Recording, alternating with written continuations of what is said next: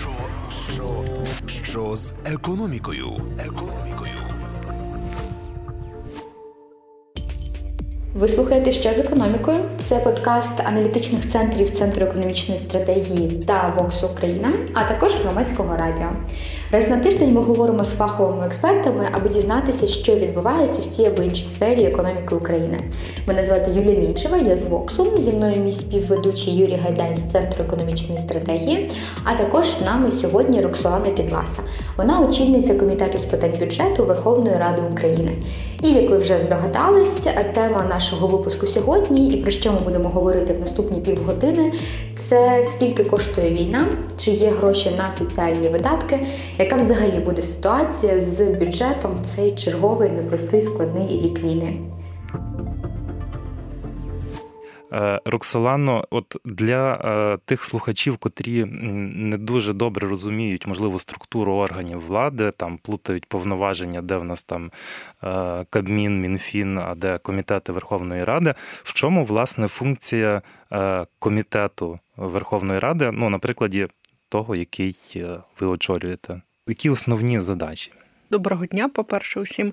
Якщо говорити дуже просто, то комітет Верховної Ради е, попередньо готує до розгляду Верховної Ради законопроекти, в даному випадку законопроект щодо державного бюджету та різноманітні зміни до бюджетного кодексу. Є комітети, які мають е, набагато більше актів первинного законодавства, якими вони займаються. Наприклад, комітет з економічного розвитку, в якому я працювала до бюджетного комітету, має понад 130 законів. І якщо ви вносите зміни до якогось з цих 130 законів, то комітет економічного розвитку його е, готує до розгляду Верховної Ради. В бюджетному комітеті найменше законів це 6 актів первинного законодавства, але вони, мабуть, найважливіші, тому що всі зміни до державного бюджету, всі зміни до бюджетного кодексу, в яких в якому розписуються е, правила фактично бюджетного процесу і взаємодії між бюджетами різних рівнів, вони йдуть через наш комітет. Крім того, ми здійснюємо контроль за виконанням бюджету. Раніше бюджетний комітет е, контролював розподіл та перерозподіл коштів по різним е, програмам та субвенціям. Ці норми призупинені на час воєнного стану, е, але я думаю, що чим більш буде нормалізуватись ситуація, тим більше ми будемо повертати повноважень до бюджетного комітету. Тобто, якщо ми зараз говоримо про те, що е, норми там по субвенціям вони були призупинені на час е, воєнного стану, це означає, що зараз фактично питання бюджету в такому більш е, ручному режимі постійно вирішує Міністерство фінансів. Я правильно розумію? Якщо говорити про певні перерозподіли коштів, дрібні, то так. Якщо потрібно перерозподілити кошти між двома головними розпорядниками, або якщо потрібно збільшити видатки на заробітну плату, це все одно може змінюватись лише законом Верховної яке ухвалюється Верховною Радою України. І от е, тоді будемо потроху переходити вже до нам основних питань, які нас цікавлять, які я думаю, цікавлять слухачів. Е, на цей рік вже верстався власне бюджет е, воєнного часу, е, в якому основний пріоритет був відданий оборонній функції. Це не тільки Міноборони, це і видатки, котрі йдуть за іншими програмами через правоохоронні органи, котрі теж беруть участь і боронять країну. Але бачимо, що вже от буквально в перший другий місяць е, бюджету були вже внесені дуже істотні зміни, так тобто видатки були збільшені на понад там 500 мільярдів е, гривень. От е, хотів поцікавитись, чому так сталося, яка яка логіка за цим за цим процесом? Що, ну, Що до цього призвело? Перше потрібно говорити, що в 2022 році, наприклад, ми 14 разів вносили зміни до державного бюджету, і це було завжди пов'я або переважно пов'язано з тим, що ми не можемо планувати. Дуже наперед, як проходить військова кампанія і які потреби матимуть військові. І так само в 2023 році зіграло два фактори. Якщо говорити про зміни, останні зміни до бюджету, законопроект 9105, який поки що не підписаний президентом, але немає сумнівів, що він буде підписаний і набуде чинності, то ці зміни були підготовані, враховуючи два основні фактори, е, і пов'язані з е, веденням оборонних дій. Перший фактор це збільшення кількості військових які боронять нашу країну на фронті або забезпечують е, діяльність фронту у тилу. Я з очевидних причин не можу розкривати багато деталей, але хочу звернути увагу на інформацію, яка доступна в публічному просторі. Наприклад, е, в рамках проекту Гвардія наступу формується вісім нових бригад. Так само в рам е, Міністерство внутрішніх справ формує бойовий підрозділ Людь формуються нові бойові підрозділи в Збройних силах України, і всі ці підрозділи потребують забезпечення як грошового забезпечення, так і забезпечення харчуванням, формою, боєприпасами і так далі. І другий фактор, який ем, відіграв, мабуть, біль ще більшу роль, це те, що коли планувався державний бюджет. Я нагадаю, це було в жовтні і на початку листопада 2022 року. 3 е, листопада, якщо я не помиляюсь, ми вже затвердили е, в цілому державний бюджет на 2022 рік. Тоді закладався базовий прогноз, що активні бойові дії будуть іти протягом шести місяців 2023 року. Зараз нам очевидно, що е, потрібно закладати прогноз, щоб активні бойові дії будуть іти до кінця 2023 року. Відповідно, бюджет було скориговано. Враховуючи цей прогноз на ті видатки, які потрібні для забезпечення війська, з цих 537 мільярдів, які ми додали додаткових видатків, 477 мільярдів підуть саме на грошове забезпечення, тобто на зарплату військовослужбовців в усіх родах і силах військ. От, власне, тема грошового забезпечення, тема виплат так само за поранених, за загиблих це така е, дуже. Е, дуже велика тема і в плані грошей, в плані навантаження на бюджет, і в плані, можливо, там е, дискусії в суспільстві, котре, котрі ці дискусії, в принципі, ще й не всі почувають себе в моральному праві вести, особливо так, ті, хто в тилу, як, наприклад, я зараз про це говорю. Але з іншого боку, розуміємо, що ну гроші вони не з'являються з повітря в кращому точніше, в найгіршому разі вони з'являються з друкарського станка і, зрештою, призводять до е, інфляції, котра теж є свого роду податком.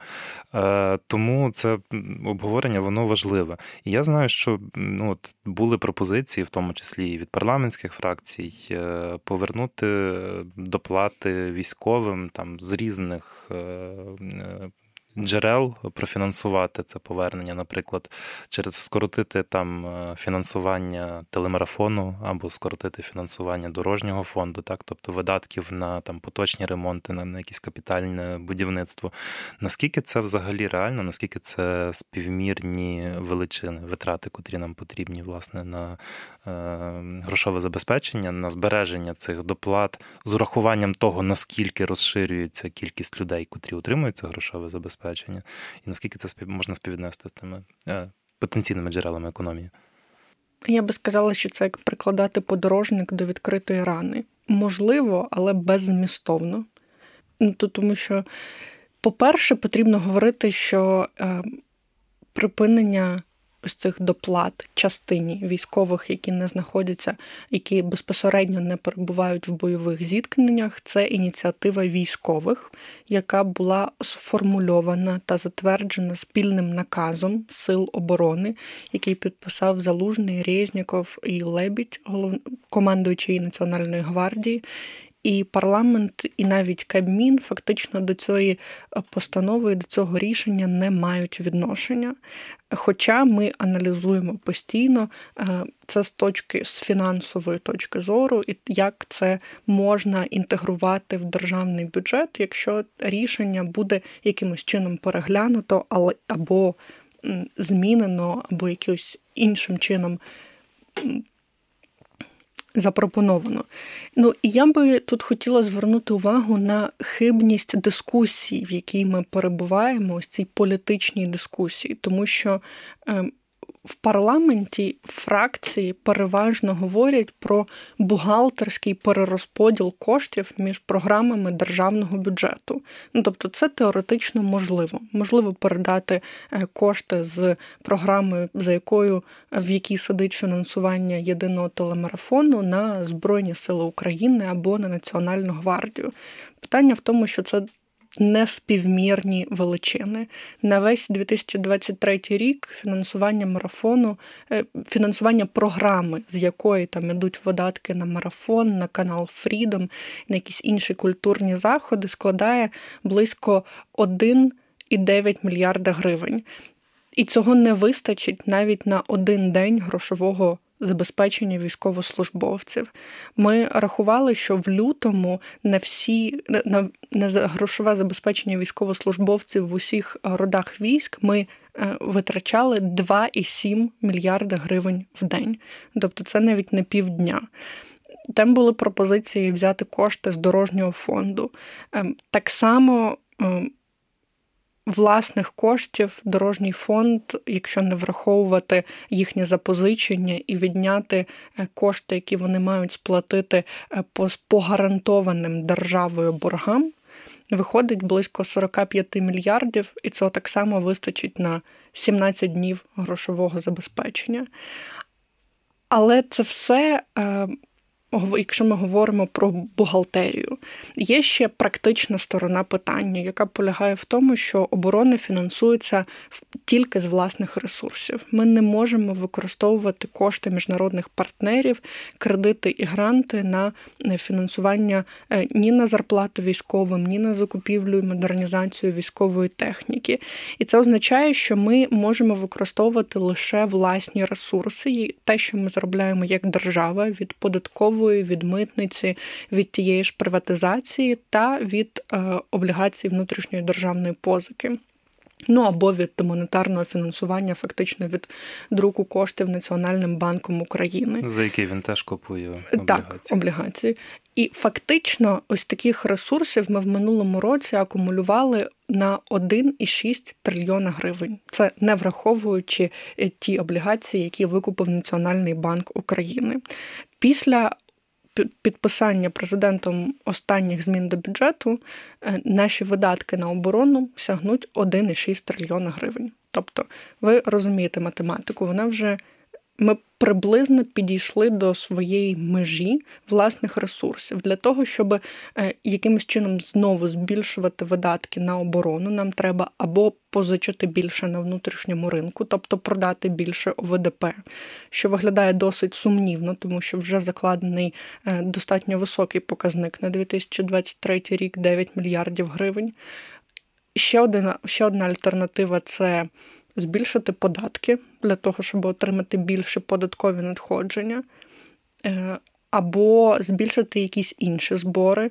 Звісно, ми наразі цього робити не плануємо, е, зокрема, тому що це.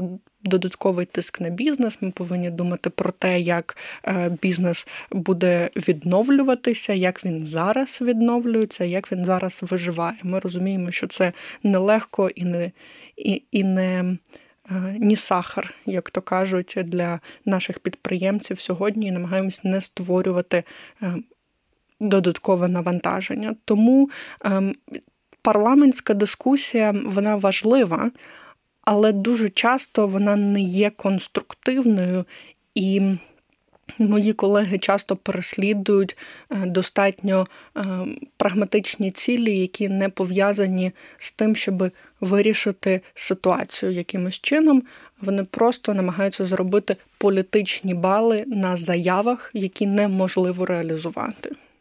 Ну і насправді додам, хоча це може бути комусь неприємно, моє особисте враження, що, на жаль, далеко не всіх ваших колег є достатнє розуміння навіть просто економіки і бюджетного процесу, котрі за цим стоять, тому вони деколи, може, навіть несвідомо е, ну, висувають ідеї, котрі ну, не зовсім сумісні з реальністю. Е, прошу не ображатися депутатів, котрі слухають наш подкаст. Це, звісно, не про вас, бо ви слухаєте наш подкаст. Перед тим як я віддам слово Юлії, я тільки хотів зробити маленьку ремарку. Якраз сьогодні на Мінфін випустив вже дані за лютий по виконанню бюджету по надходженням. І тут ну, це якраз дуже гарно підтверджує ваші слова. Тобто, ми фактично січень, лютий, наші щомісячні видатки на оборону, якщо ми говоримо не тільки те, що по Міноборони, а те, що там можна розглядати так само по, по іншим відомствам, вони складали 120-130 мільярдів гривень в місяць. При тому, от податками ми збирали в січні 88 мільярдів, в лютому це ще менше. Ну це в принципі і звично там очікувалось там тільки спад по ренті, такий незрозумілий трішки, але в цілому 68 мільярдів гривень всього. Ну по суті, трішки більше половини від видатків на оборону. Ну ми це добирали не податковими надходженнями, тобто там е, є е, кошти, котрі держава отримує власне від е, своєї власності, там від держпідприємств. Але в цілому видно, що рівно стільки, скільки держава збирає власними надходженнями, стільки от якраз впритик іде на оборону. Все решта, фактично, соціалка, інші видатки вони фінансуються власне за рахунок донорів. Тут я передам таке слово Юлі. А, Так, я насправді у нас одне з питань а, заготовлених, і яке дуже хвилює слухачів, які там неодноразово питали в мене особисто, чому ми там сьогодні підняли цю тему. Фактично, скільки коштує Україні війна в грошах, вона безцінна і надто дорога в людських життях, але навіть співставно стосовно бюджету, у всіх питань, скільки ще є грошей на війну, і ми не будемо його задавати, але ви арифметику складаєте після всіх почутих цифр. І тепер до соціалки. А як вона зараз фінансується? Вона фінансується за рахунок е, там міжнародних донорів і партнерів. А наскільки ця допомога, ну скажімо так, динамічна і, і, і постійна, чи там є затримки, які там ризики? А скільки це відсотково від загального бюджету? Чи вистачає цих грошей там цього року на покриття соціальних видатків, які також зростають умовно там пропорційно до втрат, які відбуваються через війну? Поки що коштів вистачає, і держава тут готова всіх заспокоїти, що держава буде виконувати свої взяті на себе зобов'язання в будь-якому випадку, тобто пенсії, зарплати бюджетної сфери, допомога внутрішньопереміщеним особам, вони вона буде профінансована і профінансована в першу чергу за нашими пріоритетами. Якщо говорити про міжнародну допомогу, то звісно вона в цьому році, через те, що ми відмовилися від монетарного фінансування, вона займає е, набагато більшу частку. Ем, сьогодні треба сказати, мабуть, що сьогодні ми записуємо подкаст 30 березня, тому в нас ще немає за три місяці навіть оперативної інформації про виконання бюджету, тому будемо послуговуватись інформацією за два місяці. І от за січень-лютий зовнішня допомога, гранти і кредити склала понад 231 мільярд гривень, і це 45% від усіх акумульованих державою за ці два місяці ресурсів. Це велика, це значна сума, і очевидно, що без неї ми би не справились, тому що наші наші видатки фактично зросли в два рази вже в 2022 році, і ця тенденція е, продовжується в 2023. Ну і при тому ми бачимо, що МінФін закладає свій такий план по запозиченнях саме на внутрішньому ринку в 9 мільярдів доларів. А наскільки реально зараз знайти ці гроші на внутрішньому ринку а, і таким чином там умовно дофінансувати цей страшний дефіцит, який в нас виникає, чи це таке повернення до монетарного фінансування, які насправді ніхто не хоче, але часом може бути останнім виходом, ймовірно, цього року? Які прогнози всередині комітету? Мені здається, що потрібно говорити ем, не мати ілюзій з цього приводу, тому що ризик монетарного фінансування в нашій ситуації існує завжди. Хоча Національний банк України заявляє, що вони категорично проти, вони не будуть друкувати гроші. Міжнародний валютний фонд на цьому наголошує в нашій програмі, е, яку ми укладаємо з МВФ, буде вказано про те, що ми зобов'язуємося відмовитися повністю від монетарного фінансування, але при цьому потрібно розуміти, що якщо буде касовий розрив на ЄКР, буде монетарне фінансування. Уряд не дозволить якусь суттєву затримку виплат е, в бюджетній сфері. Знову ж таки, якщо буде суттєве недонадходження власних ресурсів, і відповідно буде не вистачати коштів на е, військову кампанію, буде монетарне фінансування. Е, це ілюзія казати, що такого ніколи не буде. Ми оперуємо в умовах величезної невизначеності. used to. Але якщо говорити про внутрішнє запозичення, то план виглядає реалістичним. В минулому році без тих ОВДП, яких, які викупив Національний банк України, нам вдалося е, розмістити на 8 і 9, майже на 9 мільярдів доларів. Е, фактично на 23 рік ми запланували ну, теж 9 самий мільярдів доларів, але ця сума може бути навіть меншою е, через надходження безповоротної грантової допомоги, тому що грантова допомога допомога зараховується е, в доходи по е, класифікації, яка передбачена в бюджетному кодексі. Тобто це не фінансування дефіциту, це доходи. Е, хоча для спрощення комунікації ми говоримо, що там вся міжнародна допомога зараховується для ну, покриває дефіцит бюджету, фактично. Я ще хочу повернутися до там дискусії взагалі в парламенті а, стосовно, наприклад, зміни спрощеної системи. А, Наскільки війна показала, що треба що ти можеш витрачати тільки те, що заробляєш умовно, і ти не можеш з одного боку е, там вимагати збільшення надходжень і видатків, а з іншого боку, тримати, наприклад, настільки ем, спрощені системи оподаткування, які фактично не там не, не, не дають зібрати навіть те, що можна було зібрати гіпотетично. А чи Можна очікувати цього року такої більш е, е стриманої е, фіскальної політики з боку таких бажань і ініціатив в парламенті, чи насправді е, постійно треба там показувати ці цифри, і що грошей нема, і треба одразу казати, де їх брати, коли щось пропонуєш збільшити.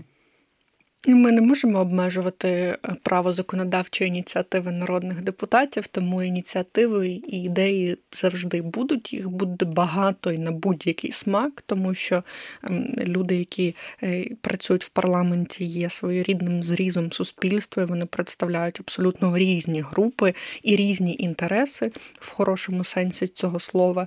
Тут треба зразу сказати, що спрощену систему оподаткування ми не будемо чіпати, але в нас є чітке розуміння, що двовідсоткова пільга буде скасована. Це є умовою меморандуму з Міжнародним валютним фондом.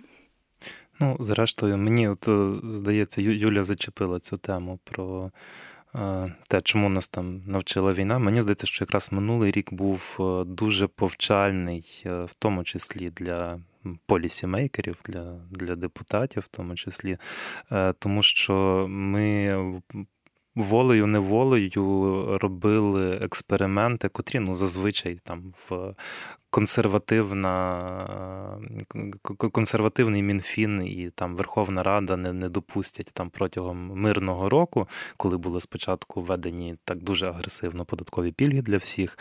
Потім е, ми побачили в травні-червні, до чого це призводить. Побачили всі, так коли нагадаю там нашим слухачам е, не було е, вчасно міжнародного фінансування. Ну, в першу чергу через бюрократичну волокіту, мабуть, так, коли не встигли відреагувати, вчасно затвердити там якісь ліміти для нас.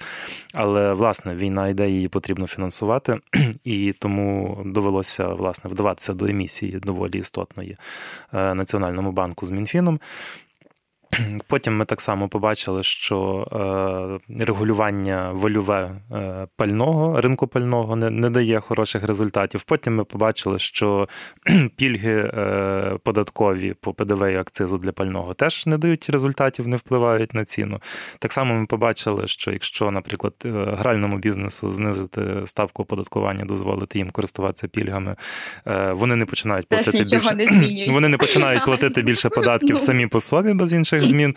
Тобто, це був е, дуже повчальний рік в економічному сенсі, коли ти вже можеш не теоретично щось там говорити, а просто вказувати на практичний дуже болісний досвід. Ну, от, На жаль, е, на жаль, така е, історія є. Е, е, а хочу, до речі, запитати. Е, з огляду на те, яка насправді зараз велика невизначеність, ну тобто, коли ми бачимо, що от вже після прийняття бюджету довелося переглядати, виходячи з того, що ну стало зрозуміло, що очікування завершення війни протягом півроку воно не буде, е, ну воно нереалістичне. Ну і це, до речі, впливає не тільки на видатки, тобто це означає, що нам не лише треба буде фінансувати величезне грошове забезпечення, принаймні до кінця цього року, так само це впливає на відновлення економіки, тому що це зовсім інша модель е, зростання або не зростання е, валового внутрішнього продукту. Відповідно, зовсім інша модель зростання або не зростання податкових надходжень, коли йде йде війна е, або не йде. Але чи вже починається якийсь процес, якісь думки про наступний рік? Ну, тобто зрозуміло, що ніякого довгострокового планування зараз немає, але ну от зараз вже десь там логічно мали би запускатися процеси там думати, що що далі. Є якась робота і як на рівні Верховної Ради, так можливо і у взаємодії з е, з міжнародними інституціями, з тим самим МВФ, ну от за межами того, що було в меморандумі сказано. Бюджетний процес починається всередині січня зазвичай, і 2023 рік не став винятком, тобто і формуються зараз і бюджетні запити вже, і були заяви і розмови з Мінфіном про те, чи готові вони перейти до середньострокового планування, повернутися до середньострокового mm планування. Дійшли до висновку, що готові подати е, з проектом бюджету на 2024 рік е, трирічний прогноз основних бюджетних показників, але до е, бюджетної декларації на три роки поки не готові повертатися. Я особисто пропонувала робити вже в цьому році бюджетну декларацію. Ми це обговорювали, що це може бути хорошим сигналом для в тому числі міжнародних партнерів, що ми перейшли від режиму виживання, і в нас з'явився якийсь горизонт планування планування, ми збираємося перемагати і відбудовувати країну, але з середньостроковим плануванням бюджетним е, у Мінфіну поки що є складнощі, тому що основний макропараметр це відсутність чи наявність активних бойових дій, і від цього дуже багато залежить, тому що якщо їх немає, починається відбудова, масштабне будівництво має зовсім інший ефект на економіку, у нас інші доходи, на інші напрями спрямовуються видатки. Коли завершуються активні бойові дії, постає питання е, розрахунку з кредиторами. А якщо активні бойові дії не завершуються, то ми фактично живемо в такому ж режимі, як і в 23-му році, все для фронту, все для перемоги, і це зовсім інший бюджет. Він відрізняється. Е, тому ем, ми говоримо, що ми ем, обережно готуємося до того, що ми будемо бюджетну декларацію трирічну в наступному році ухвалювати на 2025-2027 роки. Зараз обмежуємось поки що макроекономічними показниками. Але державний бюджет на 24 рік, безперечно, вже е, готується, планується е, і буде поданий до Верховної Ради вчасно. Та ну тут е, не позаздриш учасникам бюджетного процесу, тому що справді є така розвилка, коли з одного боку взагалі неможливо нічого планувати далі ніж на кілька місяців. Як говорив Сергій Марченко, там на нашому недавньому цесівському обговоренні. Давайте буду чесним. Я дивлюся, як ми збирали податки в 2022 році, і прямо просто екстраполюю на цей рік, мало там зважаючи увагу на макропрогноз, тому що ну, є дуже дуже мала мала оця от здатність прогнозу і моделювання, коли така велика невизначеність. Але все одно має бути збереження цього процесу для того, щоб якщо щось поміняється, потрібно можна швидко набудувати, розгорнути це і. Так, це важливо. Е, Ще, напевно, один момент такий пікантна тема соцеконом. Звісно, Його немає, його слава немає. Богу. Його немає, але в нас є, як це називається, Державний фонд регіонального розвитку, наскільки я розумію. І є дуже велика велика тема це ліквідація наслідків агресії. Я чув, там зараз е, якраз реалізуються пілотні проекти е, в окремих громадах. Що ви можете про це розказати? Як, як, як Яка там історія? У нас в цьому році є дійсно два бюджетних фонди, які ми може два бюджетних інфраструктурних фонди. Давайте так генералізувати трошки. ДФРР 2 мільярди гривень. Це мало відносно попередніх років. Це дуже мало. Що зважаючи, якщо це розподілити на всю Україну, там виходить по ми рахували по 42 мільйони гривень на область, яка не була частково окупована, і там близько 150 мільйонів на область, яка була е, частково окупована. Ну, 42 мільйони, ви розумієте, це ем, Це навіть ну, не не школу збудувати, по ні, суті. Ні, не можна школу збудувати. Можна Відремонтувати можна крило школи. Можна та. добудувати, добудувати школу, якщо вона почалась будівництво, наприклад, у 2021 році, або там якийсь зробити косметичний ремонт е, лікарні, наприклад. Тому ми, е, зважаючи, що ми дуже маємо обмежений ресурс, ми вирішили цьому в цьому році спробувати зробити експеримент. Мабуть, наші деякі наші слухачі вже про це чули. Це е, експеримент називається ДФРР в дії. Я думаю, що коли цей подкаст вийде на стрімінгах, вже буде зареєстрований наш законопроект, який ми напрацювали спільно з Міністерством відновлення про те, як це буде відбуватися. Але базова ідея, в принципі, зрозуміла з назви, що ем, українці можуть обирати об'єкт в своїй області, на який вони хочуть спрямувати кошти. Е, Державного фонду регіонального розвитку через голосування в дії. Це фактично е, всеукраїнський громадський бюджет, але при цьому проекти і об'єкти, які можна будувати або добудовувати, е, буде пропонувати для кожної області комісія, яка складається з чиновників і депутатів. Ми обговорювали це. до речі, я переб'ю вас. Це дуже важливий момент, тому що з одного перша емоція, коли я чую ваші слова Вау, це класно, тому що е, будь-які будь-яка відбудова вона має бути якби aligned, е, прив'язана до потреб людей на місцях в першу чергу. Вона має відповідати на ці потреби. З іншого боку, ми маємо історію громадських бюджетів міст, коли там е, люди е, масово там залучаючи своїх там кумів, дітей там вчителів голосують за якісь проекти, котрі їм здаються хорошими, але ти розумієш, що ну там імпакт цих видатків він насправді значно менший, ніж міг би бути. Вони не такі ефективні. Тому от це дуже важливо, що проекти будуть куровані, відібрані комісії. Я сподіваюся, що ці комісії вони будуть фаховими. Це безперечно будуть реалістичні проекти. Більше того, проекти, де є якийсь намір і бажання місцевої влади їх будувати, тому що подає проект там або орган місцевого самоврядування. Ну, орган місцевого самоврядування подає проект, е, заявку. Е, в них часто є на цей проект або цей об'єкт вже створена е, проектно-кошторисна документація, тобто це реалістично побудувати в цьому і до або добудувати в цьому році. Тому е, так, я впевнена, що комісія потрібна, інакше в нас буде вал проєктів, які неможливо реалізувати, або з неправильним прорахунком, або без ПКД, або перепрошую, що таке ПКД, точно проектно-кошторисна документація. Так не знають. Тому е, я сподіваюся, що Верховна Рада підтримує цей е, законопроект. Там, звісно, в першому читанні ми голосуємо ідею, підтримуємо, до другого читання допрацьовуємо деталі.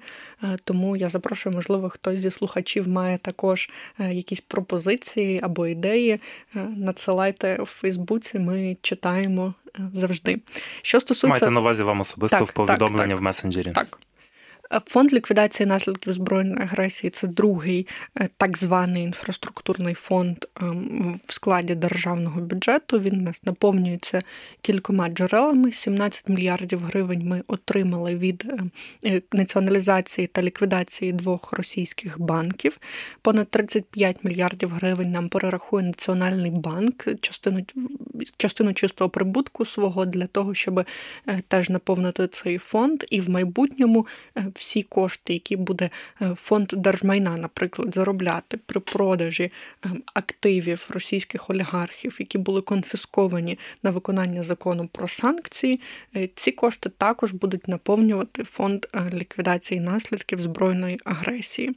Але для того, щоб він запрацював, і для того, щоб ми вже почали виділяти кошти на якісь конкретні зруйновані об'єкти, які потрібно відбудувати, потрібно ухвалити порядок.